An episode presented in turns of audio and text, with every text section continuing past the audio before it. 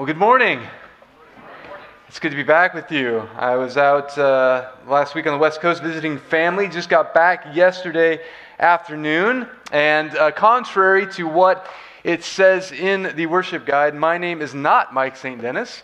Uh, my name is Stephen Good. I have the privilege of serving as the lead pastor here at All Souls. Uh, Mike was originally scheduled to preach this morning, but I got a text from him on Friday afternoon, He said he was in the hospital. And uh, I was like, oh, okay. And in Mike's typically understated way, he asked, so when are you going to be back? and then he sent me this picture. Yeah, we have a new St. Dennis in the world. Eight pounds, 20 inches. And that a couple weeks early. So, yeah, imagine that. Meredith and Brady, uh, Braden is his name, but going to go by Brady. They're doing well. Spoke to Mike for a few minutes. He is on cloud nine. Uh, he's going to be out for the next few weeks, but feel free to, uh, you know, extend your prayers, well wishes. Uh, he and Meredith are going to, you know, he's going to help her get rested and settled and all of that. How great is that? So good. Well, we're going to pick up this morning in Mark chapter 8 uh, verses 1 through 21. Uh, so if you have your Bibles, I want to invite you to open them up and join in with me. This comes as kind of a natural break. We're heading into the last bit of the first half of Mark's gospel. And then there is a, a hinge in between where Jesus does his uh, teaching on discipleship. But this kind of marks the end of that first part where the disciples are struggling to understand the meaning of who Jesus is. During those days, another large crowd gathered. And since they had nothing to eat, Jesus called his disciples to him and said, I have compassion for these people. They've already been with me three days and they have nothing to eat. If I send them home hungry, they will collapse on the way because some of them have come from a great distance. His disciples answered, But where in this remote place can anyone get enough bread to feed them? Interesting question, given that, like, just a few days ago, Jesus was in the same scenario with them and he produced bread miraculously. Jesus asked the same question How many loaves do you have? Seven, they replied. He told the crowd to sit down on the ground. And when he had taken the seven loaves and given thanks, he broke them and gave them to his disciples to distribute to the people. And they did so. They had a few small fish as well. He gave thanks for them also and told the disciples to distribute them. And the people ate and were satisfied. Afterward, the disciples picked up seven basketfuls of broken pieces that were left over. About 4,000 were present. After he had sent them away, he got into the boat with his disciples and went to the region of Dalmanutha. The Pharisees came and began to question Jesus. To test him, they asked him for a sign from heaven. Guess the feeding didn't count. He sighed deeply and said, Why does this generation ask for a sign? Truly, I tell you, no sign will be given to it. And then he left them and got back in the boat and crossed to the other side. The disciples had forgotten to bring bread, except for one loaf they had with them in the boat. Be careful, Jesus warned them. Watch out for the yeast of the Pharisees and that of Herod. They discussed this with one another and said, It's because we have no bread. Aware of their discussion, Jesus asked them, Why are you talking about having no bread? Do you still not see or understand? Are your hearts hardened? Do you have eyes but fail to see and ears but fail to hear? And don't you remember when I broke the five loaves for the 5,000? Then how many basketfuls uh, of pieces did you pick up? Twelve, they replied. And when I broke the seven loaves for the 4,000, how many basketful of pieces did you pick up? They answered, Seven. And he said to them, Do you still not understand? Friends, this is the word of the Lord. And now, Almighty God, we ask by the power of your Spirit that you would come upon us, that we would see and hear and that we would do accordingly, placing our trust in you. We ask this in the name of the one who is the bread of life, Jesus Christ our Lord. Amen. Have you ever eaten something so good? Maybe in a restaurant, maybe, you know, grandma's top secret recipe. You thing and it's just it's it's in your imagination and you whenever you start to think about it whenever some sort of memory hits you or something it triggers this thought and you just get lost in this craving and it's all you can think about all you want and it just kind of lingers in your mind for the rest of your life. Anybody like that? All right now that i've lost you because you're thinking about lunch for the rest of the of the day um, stick with me. I'm going to try and make it worth your while. For me, it is the taste of a maple and bacon sidecar donut. They look like this. Mmm. Mmm. There's a shop that opened up about a mile from my house in Costa Mesa a few years ago. I couldn't understand what all the fuss was about. I'm like, a donut is a donut, right? Why is there always a line out the door of this place? Until one day, I went in and the smells the sight of the dough. Like you could see the it's like it was like love coming out of their hands into the dough as they were kneading it. I picked out half a dozen for the family and I got to the register. The young woman behind the counter said, That will be $33, please. And I don't know what my face communicated, but hers was somewhere between, I'm so sorry, and you're a sucker. But I gulped, I gave her my card, I drove home, I set the box on the counter, and told my wife, hey, honey, enjoy this once in a lifetime treat that we are about to have. And I hopped in the shower to get ready for work. When I got out, about 10 minutes later, she was uh, gone. And so I texted her, hey, did you enjoy your donut? She said, oh, it was so good. I was like, great. Where did you put the box? Uh, and she said, uh, what do you mean? I, I left it on the counter. And just as I was reading her text, out of the corner of my eye, I saw the box on the ground and my dog looking up at me, having devoured $28 worth of donuts. And she did not look like she enjoyed them. Took me another month to go out and buy one. And all I can say, friends, is that I believe in the kingdom of heaven because I have tasted it. I actually had one on Tuesday, and you know how it is? Like sometimes you build something up in your mind, and then you go and you have it, and you're just like, oh, it's not as good as I remember it. This was not that experience. It was so good. But you taste something, the memory hits, then it's all you can think about. That's what it's like to crave something. It's not just food. Uh, surfers describe this with like the perfect wave. My buddy Dave would always, during staff meetings, have his, his sketchbook out, and while he should have been paying attention to what was going on in staff, he was drawing barrels, he was drawing waves. It was all he could think about.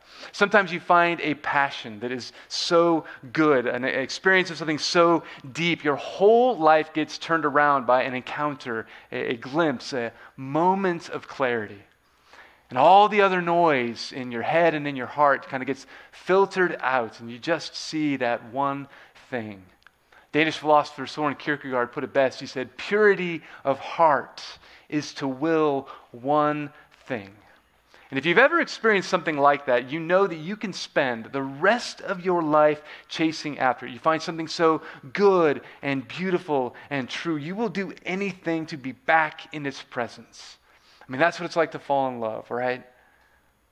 Well, I think something like that is humming along beneath the surface in Mark chapter 8. In a lot of ways, the story is like deja vu, right? Uh, if you've been around for a while, we've been going through the Gospel of Mark, you're thinking, wait, didn't we just read this story a couple of weeks ago? Uh, didn't Jesus already feed thousands uh, out in the wilderness? Weren't there baskets left over? Everyone was satisfied? Yes and no. Uh, this is actually the second story in Mark where Jesus does a miraculous feeding. And the two are very similar. They both take place in the desert. They both emphasize Jesus' compassion for the crowds. They, they, they, same questions are repeated the, the prayer, the involvement of the disciples, the words, the, the, the serving of the loaves. They all take place in the same way. The people eat and they're satisfied, the baskets are left over. Jesus even dismisses the crowd and then goes by boat to a trip on the other side of the lake. But for all that, the two stories are very different. And they're different in some key ways. They're different first with a people, and they're different with a posture. Let me see if I can describe that. First, the people. In the first story, Jesus was with his own people. He was with uh, the nation of Israel. He was with Jews in Galilee, people who shared a religious, uh, uh, an ethnic, a national identity. Mark described them as sheep without a shepherd. They were looking for a Messiah, someone who's going to lead them against the nation, someone who's going to put them back on tap, back into the driver's seat in national affairs on the world stage. But this time, Jesus is in the Decapolis, which is a predominantly Gentile area. So his audience would have been composed almost entirely of people who didn't think like him, who maybe didn't look like him, uh, who had a very different orientation to reality and to world and to God. And I won't go into the details, but in the same way that there were 12 baskets left over uh, for the, the, the, feeding in Judea, in, in Galilee, uh, representing kind of the, the 12 tribes of Israel, the 12 disciples, well, there are seven baskets left over, and it holds meaning for the Gentile nations. So Jesus is doing something very intentional here. He is saying, My Father's kingdom is not simply for one people group it is not simply for one time period, one nation, one tribe, one tongue at a time. He is saying, My kingdom is for the world. That is all of Jesus, all of who he is, his, his teaching, his healing, his touch, his power is for everyone, everywhere, all the time. So that's the people. But what about the posture? What's different in how this group of uh, uh, this crowd holds itself in the relationship to Jesus from the other one? Well, there are a couple of levels to this. In chapter 6, uh, when Jesus feeds the, the 5,000, people are kind of coming in on Jesus. They are, they are crashing in on him. He is with his disciples, ready to go out on a retreat, ready to go out and, and, and have some intentional time alone with the Father. And Mark uses this language to describe how they have, uh, you know, Uh, what was going on is kind of like this revolutionary groundswell that was there. It was an uncomfortable atmosphere. People see Jesus and they want to use Jesus for their ends. But here in chapter 8, these people have been with Jesus for three days. And the word that Mark uses for how they have received him is the same word that Jesus himself uses in John's gospel to describe the relationship of a vine to branches. It's the word to remain, to abide. These, these people have dug in with him, they have made their home with him. They are hanging on every word, they are treating him like he is the source of their life. They are hooked. He has awakened this longing that they didn't even know was there, and now they cannot pull themselves away. I wonder if you can remember what it was like the first time you heard about Jesus and it was all you could do to be in his presence. The first time you really knew deep down in your bones that Jesus life, his, his way, his death, his resurrection, it was all true and it was all something that was going to change and shape your life. You, you tasted the, the bread of life. You knew that it was good. You had this experience of the love of Christ in and around and through his community. And it made you want to spend the rest of your life chasing after him. And maybe some of you have had that experience. Maybe some of you haven't had that experience. If you haven't had it, you are, you are more than welcome here. But here's the promise of the gospel. And Jesus shows this in both places. When Jesus breaks bread, there is more than enough for everyone. When Jesus lays down his life, when Jesus becomes the broken bread, the living bread, broken for the world, there is enough for everyone. He is enough. But then this question pops up again and again. And the question is is this all you're ever going to want? Is it going to be enough for you? Have you come to the table with this heart posture of openness and trust, ready to receive whatever it is that, that Jesus gives the good, the bad, the heart wrenching, the, the heart warming, the thrilling? Or do you find yourself wondering, yeah, yeah, Jesus is good and all, but really, everything? Can he be everything? Well, if you've asked that question, I think you know what Jesus and his disciples are talking about in the boat. Do you see that I'm enough? Do you see that I am what you're looking for? Do you understand yet? It's one of those questions that pops up again and again in, in Scripture. In the Old Testament book of Joshua, as uh, God is recounting all of the things that He has done for the people of Israel, how He has brought them out of the wilderness, how He has brought them out of the, the land of slavery and brought them into this place where they can bond with God, where they can be free, where they can live life in relationship to God. And as, as they, have, they have, He's given them bread in the wilderness. Uh, later, the psalmist would write, Taste and see that the Lord is good they had they'd come to this place where indeed they had tasted the goodness of the Lord. And Joshua is getting ready to take them into the promised land, and he gets haunted by this question God, are we going to want you even after you've given us what we need? Or are we going to see that you are what we need? Will you be enough, or are we going to forget the taste? And I think that really that is the question for us because you and I, we, we, we forget all the time. Turns out there is a different kind of posture in this story as well. There is a hard posture of unbelief. And, and I want to make clear that unbelief is not the same thing as doubt. Uh, doubt is actually kind of a complement to faith, it's a, it's a companion on the journey to faith. Doubt is a search for truth. And it's, it's that, that, that thing that happens when you are uncertain of whether something is true or whether something is a lie. It's, it's this posture of curiosity. And at its core, doubt is actually a struggle to believe, it's, it's falling toward faith. But what the New Testament describes as unbelief is this, this closed posture, this kind of callous disregard, and intentional shutting off of the heart and the mind from the possibility of trust. It's a way of, of thinking, of, demanding that God or that others meet you only on your terms. And I got to say, I mean, this heart posture is all over the place. I came across this pair of, of articles this week that looked at the results from uh, Ligonier's annual study on the state of theology in uh, America and in Britain. And one of the clearest trends that they found, you know, doing this year after year, is that the, re- the rejection of Scripture involving any sort of claim on one's life. According to the authors, the authors of the study, they wrote this This view makes it easy for individuals to accept biblical teaching that they resonate with, while simultaneously rejecting any biblical teaching that is out of step with their own personal views or broader cultural values. It's a way of doing away with God uh, a God who doesn't conform to uh, our expectations, a God who doesn't conform to our desires. It's a way of choosing one's own God instead of the God that Jesus knows, the, the God that Jesus calls Father.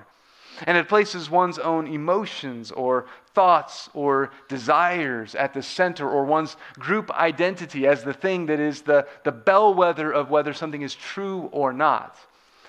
And when that happens, the heart gets less teachable. It gets less tender. You start making accusations where you would have asked questions. There's an edge in your voice when you talk to others or when you talk about others. That's what it means to have a hardened heart. Well, as if on cue, the Pharisees show up and they are looking for a controversy. The, the word uh, that Mark uses is the, the, for when he says they came up is actually a pretty aggressive, it's a militaristic word. It's like when you would say, you know, come at me, bro, or something. I mean, you wouldn't say that. Because, you know, you've embraced the nonviolent ethic of Jesus, Josh. You, you wouldn't say that. But, you know, imagine somebody would say that, right? It's, it's kind of aggressive. They're basically, they're looking for a fight. And so they asked Jesus for a sign. I mean, tough, tough crowd. Basically, they asked Jesus to prove that he really is the one who he says he is, but only on the terms that they are willing to set for him. And Jesus not only refuses, but he gets on a boat and goes in the opposite direction from which he came. And he offers this cryptic parable to his disciples in the wake of that confrontation. He says, Beware of the yeast of the Pharisees and of Herod. Now, for those of you who aren't into baking or brewing, eh, it takes just a tiny amount of yeast to work its way through a whole batch. And Jesus' point is that in the same way, that a wrong vision of the kingdom can subtly work its way in and through your heart to pull your desire in a complete opposite direction. It can pull you toward its vision for the kingdom and away from God's. And so Jesus offers these two examples. They're kind of the the polarities of his day. They're, they're kind of the extremes in which you could go to in the first century. And it's an interesting mashup because these two things really have nothing in common the Pharisees and Herod. And the Pharisees were this nationalist, religiously strict sect of Judaism who wanted the law, who wanted the temple at the center of Jewish life. They wanted all of the nations and their corrupting influence out of the way and, and away from their life. They wanted to be insular so they could do their thing. For them, Jesus was way too ordinary. He was way too casual, and they refused to believe unless he was willing to meet them on their terms. Herod, on the complete opposite end of the scale, was an irreligious, corrupt socialite. He was a sellout for Rome who would do anything to consolidate his own power. He was about building the kingdom of self. And he thought Jesus was quaint and frankly not useful for that project. But the one thing that these two groups had in mind is this heart posture of unbelief. They did not believe that Jesus was from God. They did not believe that his vision of the kingdom was true.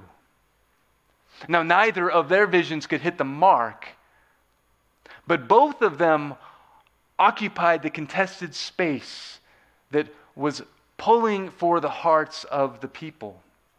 And Jesus can see in this moment that his disciples are not immune from that. They have been with him all this time, but being with him is not the same thing as trusting in him. And he sees what is coming ahead. He is concerned about the state of their hearts. He does not want them to get hard.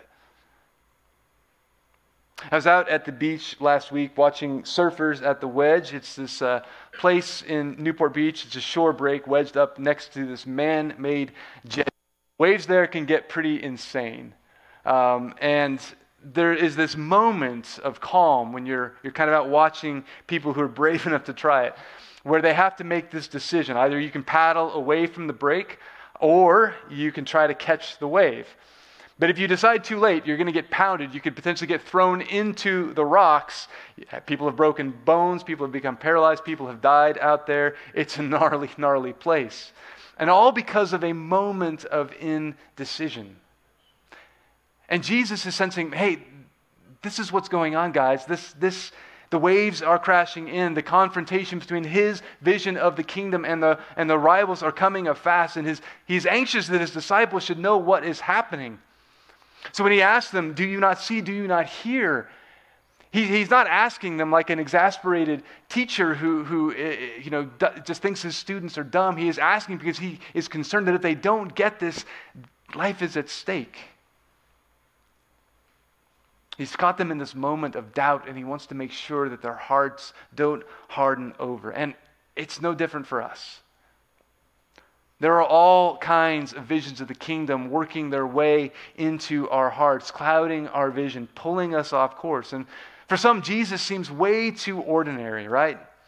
I mean, truth is too complicated to fit into any one story, no matter how wise, no matter how virtuous, no matter how good the person at the center of that story might be. And so we, we like this idea of, of Jesus and who he is, but asking the question, is he all we're ever going to need? Ah, I don't know about that. For others, Jesus is just too much. Like Christianity might be true, but man, it expects way too much and so we settle for a lesser God who doesn't ask us to sacrifice anything. And every follower of Jesus knows what it's like to feel the heart tugged between these two extremes. And most of us can look back at times in our lives where we can remember that anything and everything seem more appealing to us than Jesus. And right, we tell ourselves, you know, I'll get to this whole, you know, religion, Jesus, church thing whence I shore up, you know, some stuff in the real world. But after a while, all those things that we are pursuing in the, in the name of freedom, in the name of whatever craving that we're trying to desire, it ends up becoming the thing that, that hooks our hearts and starts to pull our appetite, and so that we crave it instead. And maybe you're in one of those places right now. And if so, I want to encourage you just remember the taste. Remember where you were when you first understood Jesus' words I'm the bread of life. No one who comes to me will ever be hungry. No one who comes to me will ever be thirsty again. You see, it's at this point that Jesus turns to his disciples, and maybe he's trying to force the issue. Maybe he's just sad, but he basically says to them, What about you? Which posture are you going to choose? Are you going to be like those ones who were with me days on end because they tasted something and they knew that it was true and they knew that they were never going to hunger for anything else ever again? Or are you going to be like those who walk away because I don't guarantee that you're going to get everything you want? What if discipleship is more about hungering and thirsting after God than it is about knowing the right things, than it is about whether or not uh, we acknowledge the right things about Him? And Jesus' question of, to his disciples is Do you not yet understand? Is a question about whether or not they are willing to align their hearts with his, to, to want what it is that God wants, to desire what God desires, to, to long for a God, to crave a world where his kingdom begins to shape what they love and trust that the rest is going to follow after it. Jesus wants you to know him. But he doesn't want to just drop a set of ideas in your mind. He wants you to trust which is why he is after nothing less than your deepest longing. He is out for your love. Not because he's some smooth preacher out to blow your mind who, who needs your, your adulation to validate himself, but because he is Lord. And he wants to invade the most guarded places of your heart. Do you understand? A lot hanging on that question. I don't know where you were when you got a taste for the first time of something true. Uh, for me, I was a hurting 17 year old. I was already pretty burnt out, cynical about religion. I don't think my heart was entirely hardened, but it was definitely in a shell. And I spent the better part of a season out away from my parents, uh, more or less up in solitude in the wild of Montana. Uh, emo wasn't the thing back then, but I probably would have been like, you know, uh, would have probably described my emotional state. I was thinking I just, you know, needed to hit the reset button on my own life or something like that. Like I was just needed a little bit of space so I could figure it out. And then for one reason, which I still can't tell you why, I began to read the Bible. Uh, maybe I was just super bored. Only I think what happened is less that I began to read the Bible, is that I slowed down enough to let the Spirit read me through the Bible.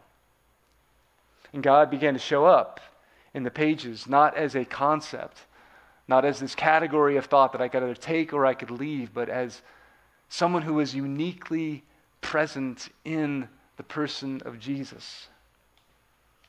I can't do it justice, but somehow just experiencing that fierceness and the majesty of those surroundings, looking up at the, at the stars at the campfire and reading Psalm 8, what is man that you are mindful of him? But the thing that really got me was reading Jesus in the Sermon on the Mount and the life that he called us to and thinking, man, if anybody ever dared to live that life, if anybody ever dared to, to live out that vision of what it could be, that it really could be this one of abundance, if anybody would dare to live that life, man, that would be something. And I knew I wanted to dare. And sometimes you just get a taste, and this craving starts to develop. And don't get me wrong, there have been times when I have tried to fill that craving with other things. There's time when my faith has wavered. There's times when I have doubted who, God's goodness. There's times when I have doubted the call that He's placed on my life. There's times when I've been struck by all kinds of self doubt, which brings me back to that spot where I'm a 17 year old wanting to run away again. But I can never forget the taste of what it was like to know that God was present. The scene ends with the disciples not understanding. But it ends with them, nevertheless, deciding to stick with Jesus. They kept at it. And like the crowds that followed, they hung on every word. They learned what it means to abide. And sometimes sticking with Jesus, doubt, seeking faith, is one of the most honest postures in all of Scriptures. And there is a number of ways to describe that posture. Grit is one of them, the determination to, you know, kind of stick it out no matter what happens. Faithfulness is another one, but maybe the best word is love. This is what it's like to love God, to hold on to Him in the knowledge that in the broken bread, you're going to receive the only thing that will satisfy your longing because what you desire, what you crave, is God Himself. It's why we come to the table to remember what it is that He has done for us. To remember in this broken bread and in this poured out cup, He has made Himself present to us to satisfy every longing of our hearts. So, friends, as you come to the table this morning, I, I want to invite you to just reflect on that question Do you yet understand? Do you know what it is that I have done for you? Do you know what it is, what it means when we come to this table, when we take this bread, when we take this cup? Search your heart, search your longings. What are those rival kingdoms pulling your heart in all kinds of different directions? Where is your heart getting hardened?